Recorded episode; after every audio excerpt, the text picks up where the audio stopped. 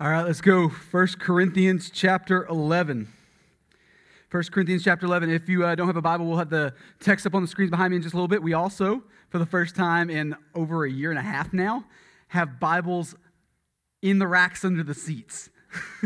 yeah, I missed that. We bought these really fancy Bibles like a year and a half ago, and we never got to put them out. All right, um, but we got them today. Uh, if you happen to be watching us online right now, uh, you can, uh, I think we'll put the text up on your screens uh, when we get to that point in our time as well. Um, hey, hey, everybody, we're back in Corinth. You excited about it? You don't sound excited. We're back in Corinth. If you're new here, uh, we kicked off uh, an effort back last fall uh, to slowly walk together through the book that the letter that we call First Corinthians. We shut it down a little bit before Easter uh, so we could take a break and focus on some other stuff for a while. But that break's over. It's time to get back to work. All right, it's time to get back into Corinthians, and so if you're not aware, maybe you don't have much of a church background, or maybe you're newer here. All right, if you're not aware, uh, Corinthians, uh, Corinthians is a letter written by the Apostle Paul to an incredibly young church in the Greek city of Corinth. Um, it's it, and uh, he had helped to start the church in Corinth, we believe. Uh, we're told uh, he was there probably a year and a half, like 18 ish months there. Uh, and then he left there to go off and start other churches in other places. And we think that by the time that this letter is written, he had been gone about two to three years uh, by this point. And so Corinth is a city that he knows incredibly well.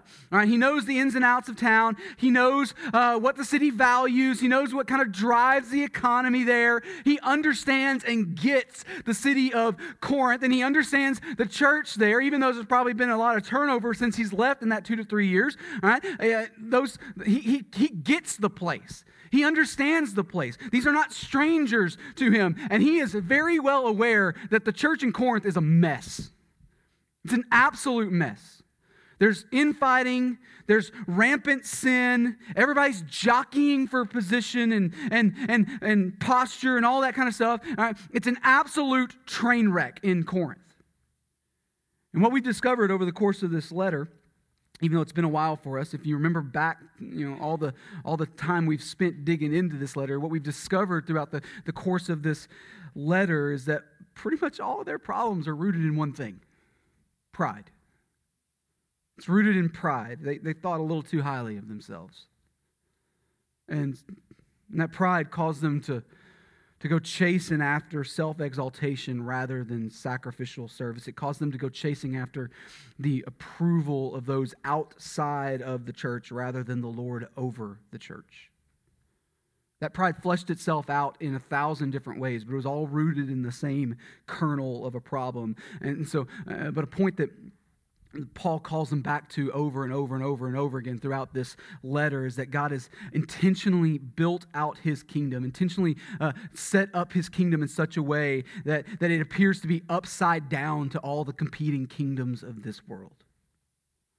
It's done that way on purpose. It, his kingdom values different things. It, it props up and celebrates and rewards different things. I mean, I mean, the very center of our faith revolves around a bloody Savior hanging naked and suffocating on a Roman cross, right? Like, like who looks at that and goes, Yeah, I want more of that in my life? Please sign me up for whatever that guy is leading. Not exactly that the not exactly something that the world goes running after, right? In fact, Paul points out that the world will naturally see the cross of Christ as either folly or as a stumbling block. It either robs them of everything that they can do on their own to prop themselves up and position themselves close to God, or it's seen as absolutely ridiculous that a king would ever lay his own life down like that.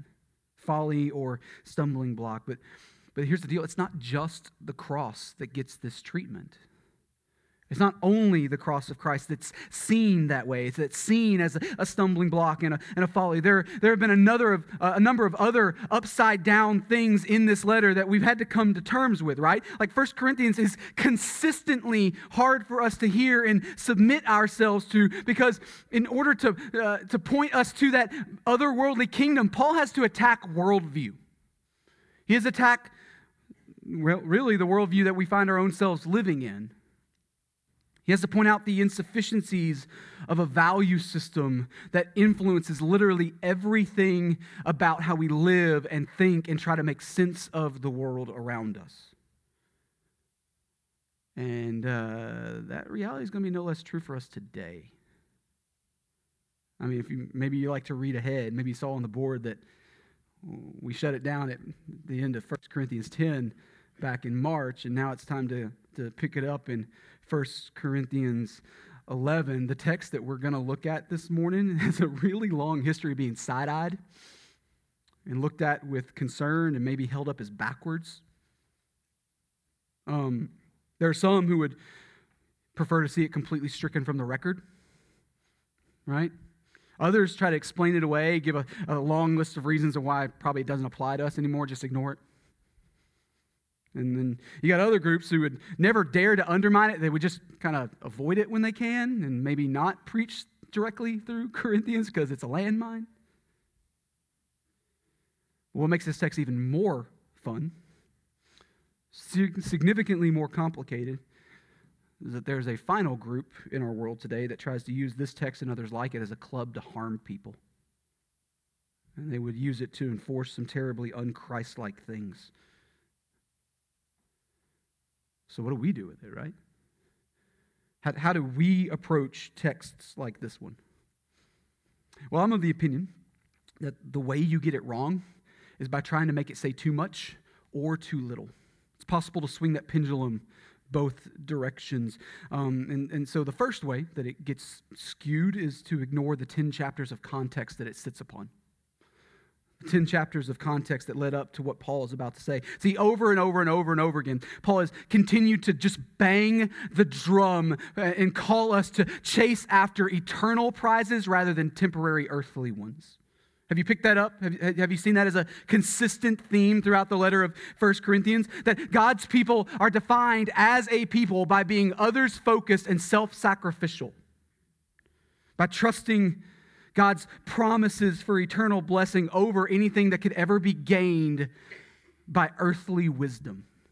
So that even when earthly wisdom seems to make sense, that God's wisdom comes in and we trust it more, right? Like, like have we seen that drum consistently beat over and over and over again throughout this letter? And so we, we have seen that eternity focused posture play out in all kinds of things as we walk through this. We've seen it in how we, how we submit to church leadership and put aside petty divisions and rivalries. We've seen it in how we approach things like romantic relationships, singleness, and marriage, and all those kinds of things, dating. Uh, but right right before we shut it down back in March, we even, we spent like four weeks in a row, like illustrating this others focused posture when it comes to matters of conscience. We, we spent way more time than anybody ever should talking about meat that had been sacrificed to pagan idols, right? We spent like four or five weeks on that stuff.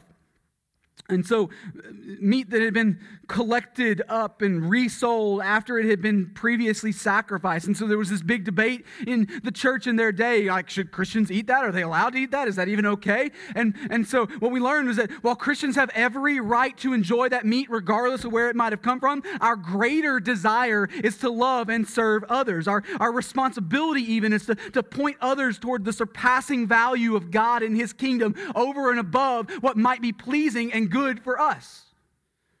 And so that leads us at times to lovingly lay down what we might call our rights or our freedoms for another's good. In fact, we're, we're happy to do so. The expected posture from God's people at all times, the expected posture from God's people is that our freedom to enjoy something takes an immediate back seat to our desire to see others walk deeply with the Lord. That's our default posture. Our freedoms are less important to us than our love for our brother. And so we might have taken a couple of months off from this. We might have had a little break, but Paul's just been waiting for us to come back. He's got one message in this letter. He's going to he's to shift his application a little bit, but his, his his main message of First Corinthians has not shifted at all. And so uh, he, he's going to begin applying this same others focused posture to the re- regular rhythms of the gathered church. He's going to look at what the practicals are of, of the, when the Corinthians gather together, and he's going to begin applying this others focused posture to that setting. In fact, he's going to spend the next four chapters even addressing three main categories of these rhythms. And so, you ready to look at it? Good. That's, all, that's my only plan for today. So, we looked at verse 1 of chapter 11 back in March. Remember, Paul calls the church there to imitate him as he's imitating Christ. And that's a pretty lofty goal, right? Like, Paul better be nailing this stuff. You don't get to say something like that and just phone it in. Paul better deliver. But Paul is clear here, absolutely clear here, that he has zero desire to command anything of the Corinthians that he is not first practicing himself. And so, everything he's about to write, needs to be heard with the tone of, I'm already doing this. Follow me. And so in verse 2, he says this Now I commend you because you remember me in everything and maintain the traditions, even as I delivered them to you. But I want you, uh, want you to understand that the head of every man is Christ, the head of a wife is her husband, and the head of Christ is God. Okay, so Paul has a lot of critiques for the church in Corinth, obviously, but, but he also seems to have some, at least a handful of things that he can celebrate, right? He can point to and say, yeah, good job. Good job. Like, like he points to, to their remembrance of him, like meaning that they seem to pray for him pretty consistently. That, that's a good thing. He also points to what he calls the maintaining of traditions, and, and most assume here that he means the apostolic traditions. Uh, like, for instance, next week uh, in our time together, we're going to spend our time looking at how the church in Corinth completely messed up the practice of the Lord's Supper. They got that wrong in a number of ways, but here's the thing to note they were practicing the Lord's Supper. That's something that Paul taught them to do. And even though he's been gone two to three years, they're still practicing the Lord's Supper. So they're maintaining the traditions, right? They're getting it wrong. They need to be critiqued, but hey, good job. You're still doing it. And so there are certainly some good things going on, but verse 3 starts out with a but for a reason, right? He quickly shuts down the celebration and goes right back to critique. But I want you to understand that the head of every man is Christ, and the head of a wife is her husband, and the head of Christ is God. So Paul is able to commend some practicals of their gathering, but there's also some incredible dysfunction in the church in Corinth. And the, and the first thing he sets his sights on is what we would call gender roles within the body of Christ, gender roles within the church body. And I'm sure nobody walked in the door this morning already having a preconceived opinion about that. Right? Several times now throughout the course of this letter, we, we've seen that the default posture for most of the people in Corinth was self exaltation and self promotion, right? It was the very air they breathed in that town. And that, that posture had infiltrated the church. Corinth wasn't exactly an incubator for structures of authority and submission, not something that thrived there. Doesn't really thrive in our culture either. In fact, I think I can make you the argument that our culture probably struggles with this more than theirs did. Right? So Paul shuts down the pleasantries and he goes right back to calling them to this other worldly reality, to the showing off of submission for the sake of a better prize. He says, I want you to understand, meaning this isn't merely his opinion on the matter. It's not some unique cultural moment that everybody else ought to dismiss. Paul's just talking to the Corinthians right now. No, he's calling them to pay attention to something that is necessarily true something that they need to realize about how the world works in order to be getting this done correctly. He says, as husbands are to submit to Christ as the head, so wives should submit to their husbands. And both of these postures, each of these postures illustrates how Christ first submitted himself to the Father. He took on the form of a servant, right? He was obedient to the point of death, even death on a cross. This is a reality we love. And so, listen, I, like I, I kind of get it. There are a lot of people in our world who would immediately balk at any idea at all of submitting uh, yourself to, to, to an authority outside of you. That I, like there are a lot of people who would see that as an intrinsically faulty way of looking at the world. I'm fully aware of that. But listen, to argue in principle against any form of willing submission, if, if that's something that is immediately out of bounds for you to consider, you don't simply lose the historic understanding of gender roles in the church. You also end up losing the incarnation. You lose the incarnation of Jesus. If freely and willing, lovingly placing yourself as an equal under the authority of someone else is out of bounds, then so is Jesus putting on flesh and dwelling among us. The gospel is 100% dependent on the one who is eternally equal with the Father in power and dignity and value, refusing to cling to what was owed to him and instead becoming like a slave. The gospel is not a gospel without willingly submitting to another. The Father sent the Son. The Son finished the work that the Father ordained for him to accomplish. There is no gospel at all without the incarnate Jesus first subordinating himself for your good. There is no gospel. And so the call for submission here, despite the tsunami of folks who might try to argue the point, has literally nothing to do, absolutely nothing to do with any kind of grab for power. In fact, it's the exact opposite of that. It is a glad hearted turning loose of power. It has everything to do with attempting to illustrate an eternal and foreign reality about God's good kingdom. And that's why in verse 4, Paul says this Every man who prays or prophesies with his head, uh, uh, excuse me, every man who prays or prophesies with his head covered dishonors his head. But every wife who prays or prophesied with her head uncovered dishonors her head, since it is the same as if her head were shaven. For if a wife will not cover her head, then she should cut her hair short. But since it is disgraceful for a wife to cut off her hair or shave her head, let her cover her head. All right, so you spend a, enough time in, in church and you'll eventually find someone trying to teach this passage of scripture. And sadly, um, if you're familiar with all the examples that I've seemed to have experienced in my life, you, you watch this get made a mess of, right? Um, there are two common streams of effort of, of error that I've seen in the world.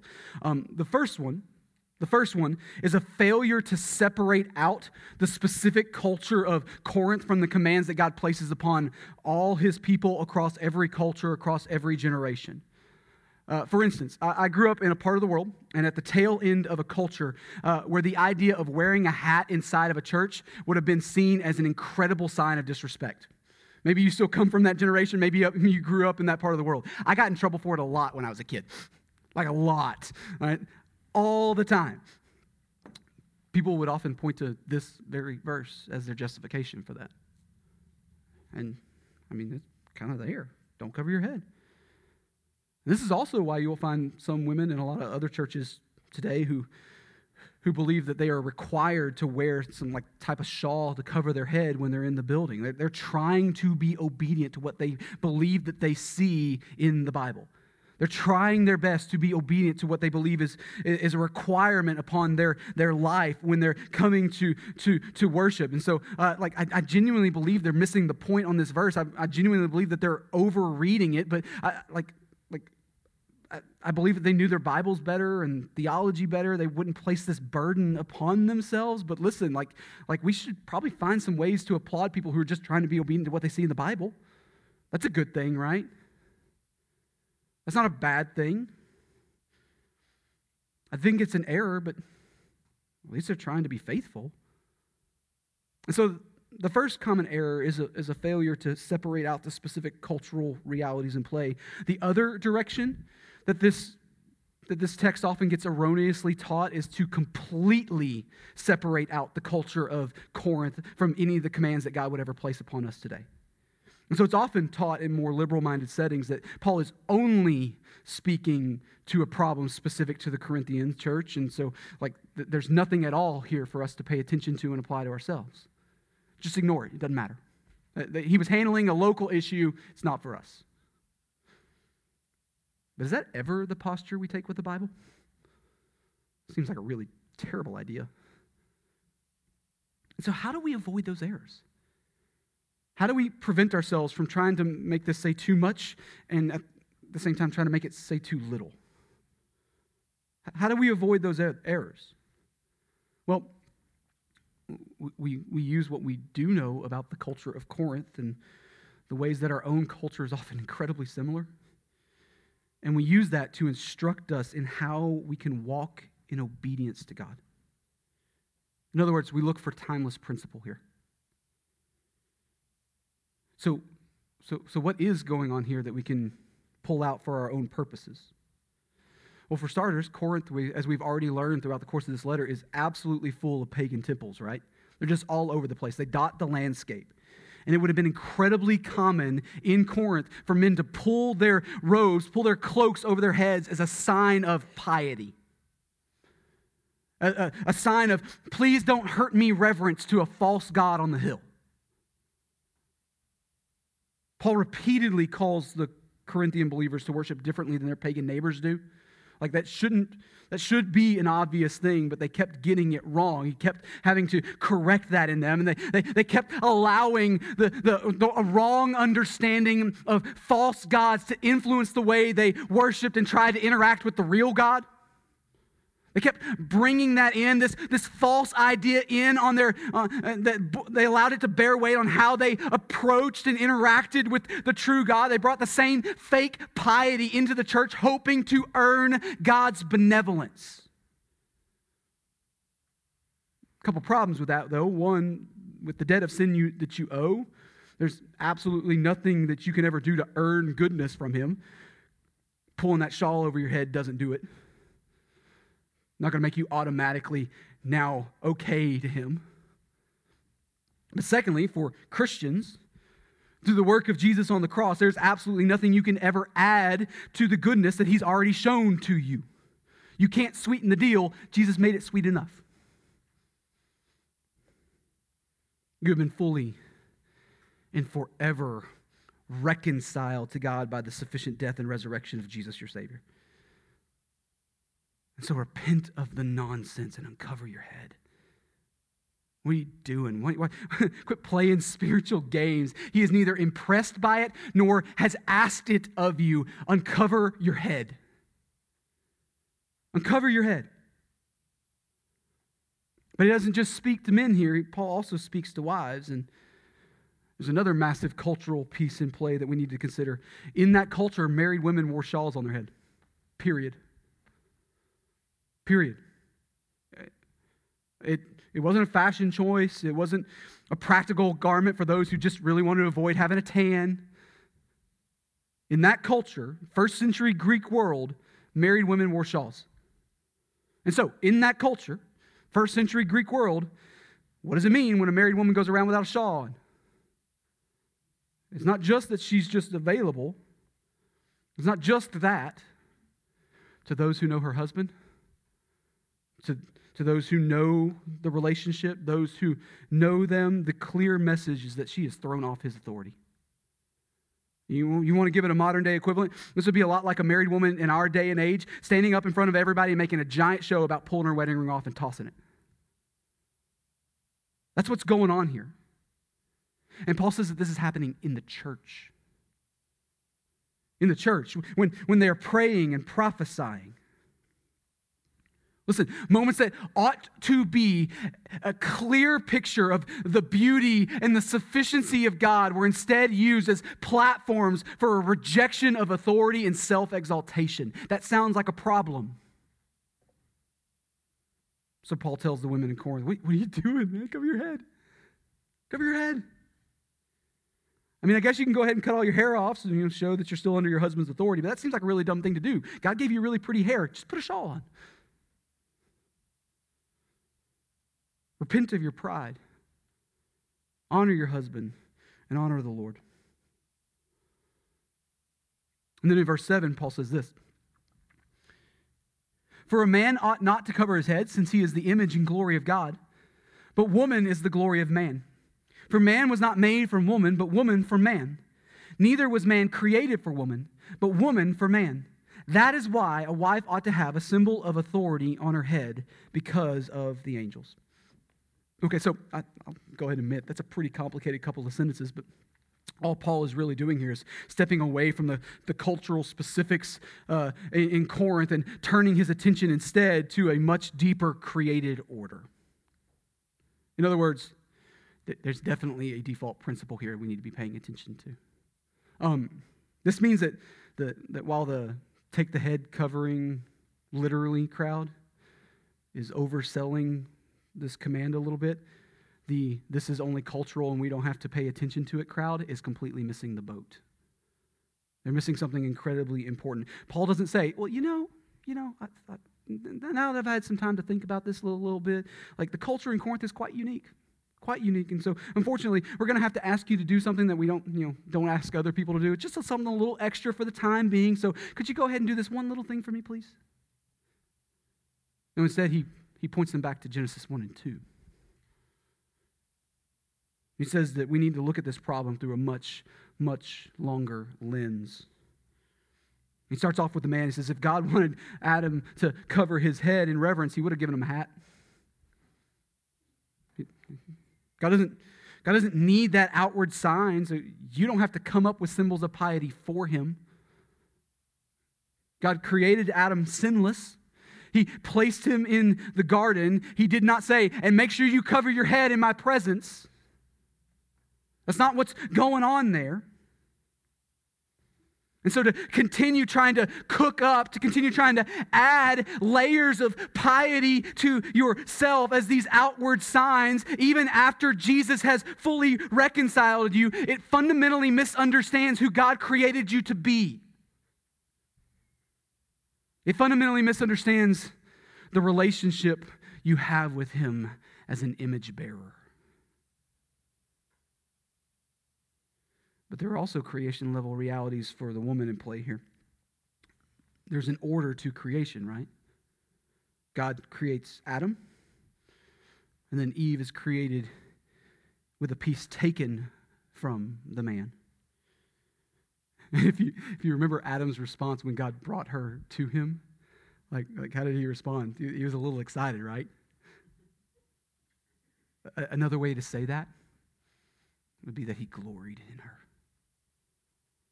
He celebrated her, was awestruck by her. She's his glory. Adam is charged with leading and protecting his wife, and Eve is created as a partner and helper under Adam's authority and protection. If you, and if you know your Bibles well, then, then like like, this is, is, precisely why. This is the reason why that God blames Adam, even though Eve was the first one to eat the fruit. Adam had a job to do, and he failed. He did not do what God commanded him to do. And so Paul points to this creation level realities, these creation level realities. And in verse 10, he says, This is why a wife ought to have a symbol of authority on her head. Listen, that symbol might be flexible. It, it, it played out a specific way in Corinth. But, but listen, a symbol probably needs to be there. A symbol is necessary. Whatever the culturally relevant symbol is, it's pointing not to the, the culture, but to a pre fall reality built into God's good design for creation. It's pointing to something that's bigger than us and predates culture. And we already talked about it, but I, I think the chief symbol for our day and age would probably be the wedding ring, right?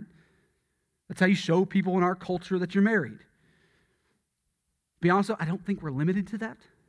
I think I could, I think I would probably make the argument that another incredibly important symbol in our culture today would be for a wife to publicly defer to her husband on some things. I mean, let's be honest, that'll stick out like a sore thumb. You may be thinking to yourself, was that, is that kind of thing really necessary? I mean, most people don't care about that, and the ones who do care about that probably care in the other direction. Like, is it, is it really worth it to go to, to that kind of trouble? Like, why would we do that? It's because it's a countercultural opportunity to point people to eternal realities. That's why. It's, it's an upside down kingdom moment to point people to an otherworldly beauty that only exists in God's good design. So, yeah, I'd say it's probably necessary. See, the hardest thing, the hardest thing about looking at this stuff in 1 Corinthians 11 or when we come to something equally difficult in 1 Corinthians 14, the, the hardest thing about looking at this stuff and seeing it as good and lovely is a cultural misunderstanding that we've all inherited that tries to tell us that any kind of willing submission is the same thing as assigning value. Right? I mean, for a lot of people in our culture, placing yourself under an authority is seen as the exact same thing as you saying, I'm not as valuable as that authority. We may never say that out loud, but it's what we all inherently think when we see it play out, when we see it happen. That's the chief but, but, but, but, but, but that we all have welling up inside of us when we come to texts like this. But follow me here. The Apostle Paul has said nothing of the sort. He hasn't said anything like that. That but, but, but, that emerges in us because our inherited worldview wants to insert something into the equation that doesn't originally belong there. We're trying to poke it full of holes because we got a problem with it. But Paul hasn't actually said anything like that. In fact, he says the exact opposite in verse 11. Look at that. He says, Nevertheless, in the Lord, woman is not independent of man, nor man of woman. For as woman was made from man, so man is now born of woman. And all things are from who? See, the order that God built into creation, woman being created from man, is now joyfully turned on its head every generation coming after that. Since Genesis chapter 2, there is no such thing as humanity without God's incredible gift that is women. Like, I'm not here without one. Women are not merely a necessary piece of God's design, they are a rightly celebrated piece of God's design. Thank the Lord that every godly man that's ever walked this planet came first from a mom who loved him. Maybe you had a good mom, and maybe you didn't have a good mom. Man, thankful, we're thankful that there was a mom in there. the Bible's full of celebrations of women. Every time you turn around, God is using a woman in some kind of massive way that the culture around them never would have imagined. Any attempt, I mean at all, any attempt to try to separate out the prescribed male headship that we see in the Bible from the absolutely incredible celebration of women that we also see in the Bible any attempt to separate those two things out is an act of gross intellectual dishonesty. You've got to ignore vast swaths of Scripture to do that, to play that game. So, so why then do we see that game played so often? Like, why do we see people, a lot of people even, whether swinging the pendulum all the way in one direction or all the way the other, why do we see so many people try to separate those two things?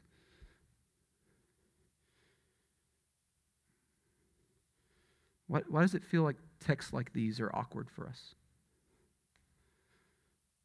And like there's some kind of awkward uncle we hope don't show up to the family reunion. Why, why do we wish we could maybe get past this one and hurry up and get to the Lord's Supper thing next week? Well, for one, because, like a lot of other things in this world, bad actors abuse good tools. Can, can we be honest? Some people are idiots. Not me, other people. Some people are manipulative.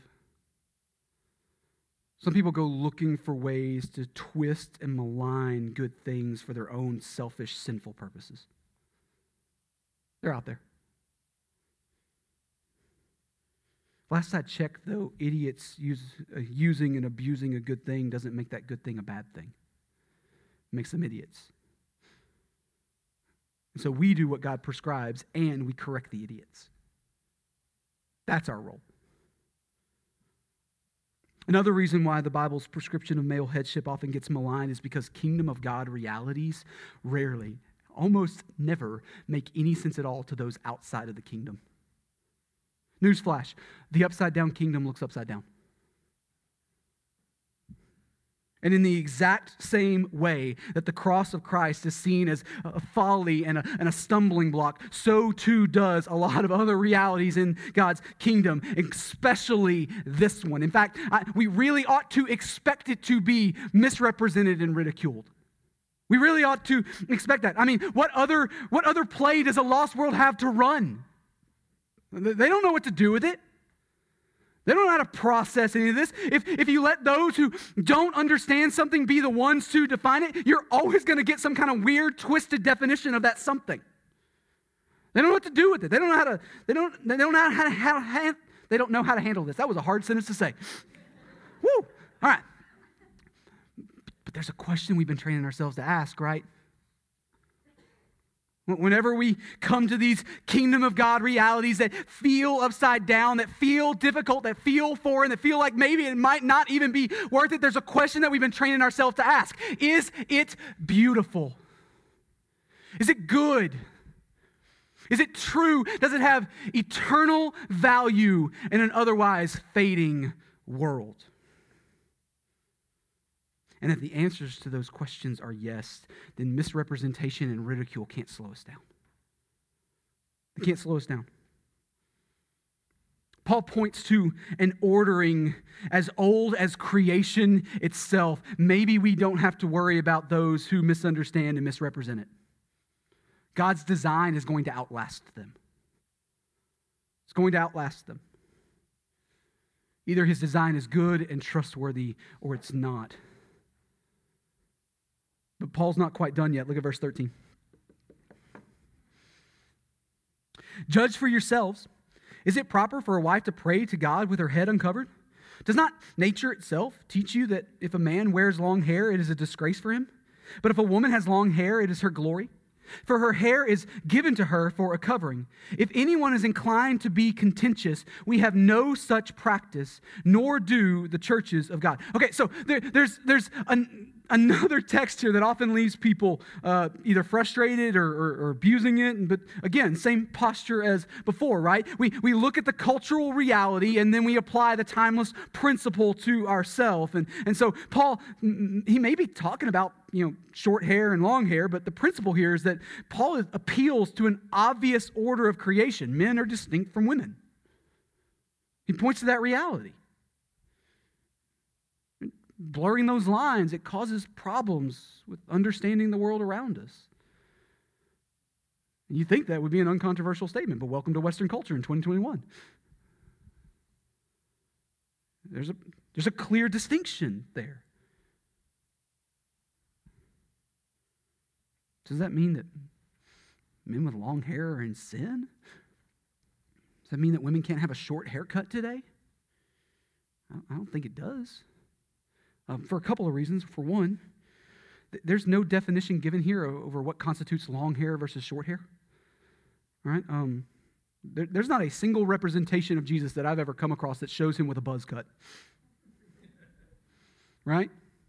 So he's always got like shoulder length hair and it's kind of fluffy. We don't know what long hair is or short hair is. I, I, I, we don't know how long Jesus' hair actually was. They're all just artists' representations. But I can go ahead and guarantee you, Jesus never walked into a first century Judean barber and asked for a high fade. That's not his game. Paul's entire point here, his entire point depends on an assumed cultural understanding of what masculinity and femininity are. And our culture doesn't look the same. The second reason why I don't think your haircut is probably sinful is because our culture has shifted enough that hair length isn't always instinctually tied to gender roles anymore. But there are a whole bunch of other things that are. There are a whole bunch of other things that still are. And, the, and so the issue here, the timeless principle in play, is the confusing of gender and authority. And Paul is going to make the argument here that an intentional effort to continue confusing those roles, the Bible is clear it's sin. It's sin. It doesn't matter how much the world around us might try to celebrate the confusion, God's word is clear. Not only do you have to ignore the Bible, but you've got to ignore literally the entirety of creation history to point to that confusion and still find ways to celebrate it. You've got to be willingly contentious. You're picking a fight with truth. And so Paul says in verse 16, that's not the posture of God's people. We, we don't do contentious. We, we don't do contentious. We, we do self sacrifice. We do loving submission and service because that's exactly what Christ first did for us. See, in a world that thinks that the apex of existence is the fully realized autonomy of self, Jesus comes along and lays down his own life for the good of those who have no business knowing him. Jesus comes along and for the joy that was set before him endured the cross, despising its shame. Jesus comes along and calls his disciples to pick up their cross and follow him, die to themselves as they chase after following him. We don't do contentious. We don't do argumentative. We don't do find a way to squeeze our autonomy in. We do lay down our life. We do sacrifice what I want for the good of another. I told you like 35, 40 minutes ago that chapters 11 through 14 are all about properly ordered worship and the structures within the gathering of the church body. So, what does this stuff have to do with that, right? Like, like how does that how does that inform what we do in church? I'll tell you. A, a church ceases to exist if everybody is aiming at self exaltation. I'll say that again because it matters. A church ceases to exist if everybody is aiming at self exaltation. Now, we may get a bunch of people gathered in one room. We may sing some Christiany songs and do some pretty impressive spiritual stuff. We may even call it Christian, but a crowd full of contentious people has ceased to bear the identity of their Savior and King. They're not a church anymore. A church ceases to be a church when everybody in the room is posturing for position and autonomy. And listen, that includes the more respectable sounding posturing that we often find in our current cultural moment. New chapter, same story. Whether we're talking about romantic relationships, or we're talking about leftover idol meat, or even we're talking about gender roles within the body of Christ, the posture, the posture that we have all been called to is that which points others to the beautifully transcendent Savior. The posture that we've all been called to is the one that joyfully lays down our rights, picks up the apron, ready and waiting for God to tell us where and how to serve. Trusting that our King is smarter than us. Trusting that He is good. Trusting that His promises are always fulfilled, even better than we can imagine. Definitely more than we can make sense of right now. His kingdom's beautiful. So, what do we do with this stuff? Right? Like, how can we possibly respond to God's word this morning? Well, if you're a follower of Jesus, listen, you, you may need to repent of some things. You just ask the questions. Right? Does a lost world see you, look at you, and get a clear picture of an otherworldly reality? Does, do they get a sense that, that you place your hope and your trust in something that they don't have? Do they look at you and see you organizing your life in a way that aims for a prize that can't be attained this side of heaven? Whether you've been called to practice authority or submit to authority, is it done in a way that, in the way, the specific way that Christ has called you to and is first exemplified for you? It's a good day to start pointing to a better kingdom. The one you're building won't last. It can't last. You got maybe 80 years and then it's going to be forgotten. But you can point people to a kingdom that is eternal and actually breathes life into them. I'm going to pray and we're going to sing. That's an opportunity for you to respond to, to God's word in whatever way God is calling you to. Listen, if you're here this morning and you're not a follower of Jesus yet, I'm glad you're hanging out with us today. Um, listen, you can respond to God's word too, and you do that by meeting Jesus himself. I am fully aware that this is not a text that's easy to grab if you're brand new to the church thing. Okay, what do we do with this? Here's what you need to know Jesus has no interest at all in watching you play spiritual games. None. He has no desire to call you to clean yourself up just a little bit and you know try to be a better person. No, no, the one who calls himself Lord and King has every intent on changing everything about how you live and see the world. He wants that level of authority in your life. The Bible teaches that all of us by default are separated from God because of our sin. Sin is not some list of do's and don'ts that we should all try a little bit harder on. No, it's a posture that rebels against God as Lord and King. We are set against Him, and God, who is infinitely holy and infinitely just, will do what is right by punishing that sin appropriately, punishing that rebellion. But the Bible also teaches that God is rich in mercy and that He loves us with a great love, that even when we are dead in our trespasses and sin, He makes us alive by His grace. The eternal Son of God put on flesh and dwelt among us. He lived the sinless life that neither you nor I are capable of living. He died on the cross as an innocent substitute to make payment, full and final payment for your sin. And he was raised again from the dead as a vindication of his perfect and sufficient righteousness. And now, as the king who conquered sin and death, he calls on you in this moment to respond to him in repentance and faith. To turn away from your sin and to turn to him as Savior and Lord. And you can do that this morning. You don't need anybody. Jesus wants to give you himself, but if you want to talk to somebody, I'll be down front here. I'd love to be helpful to you as you figure out what this response of repentance and faith looks like. But whoever you are, however God is calling you to respond this morning, let's respond together to his word right now. Father, you're good to us. Thank you for the scriptures. Thank you for culturally difficult passages in 1 Corinthians. God, I'll confess,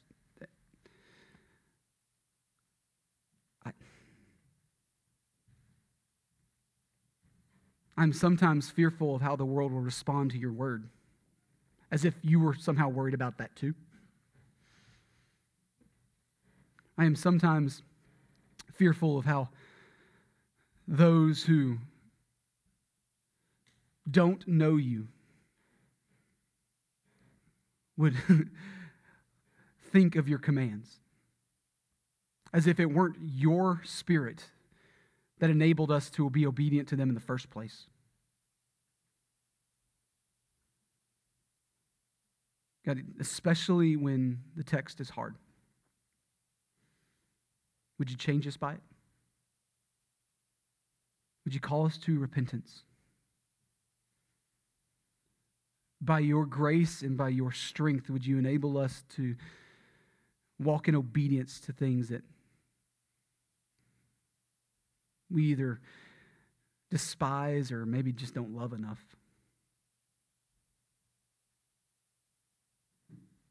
God, would you help us enjoy the good gift that you've given us in the and how you've ordered creation and how you've placed people in certain settings in certain positions of authority in certain positions of submission would you help us love that and celebrate you in that God, where our homes and our workplaces and our whatevers don't line up with your good design, would you call us to do something about that? And show us how.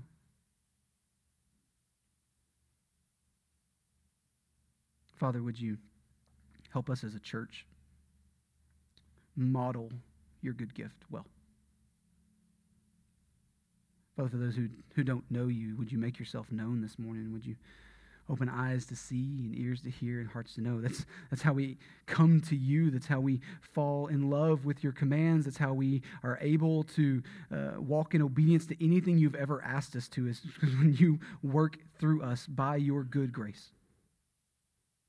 So we need that this morning as much as ever. In Jesus' name we pray. Amen.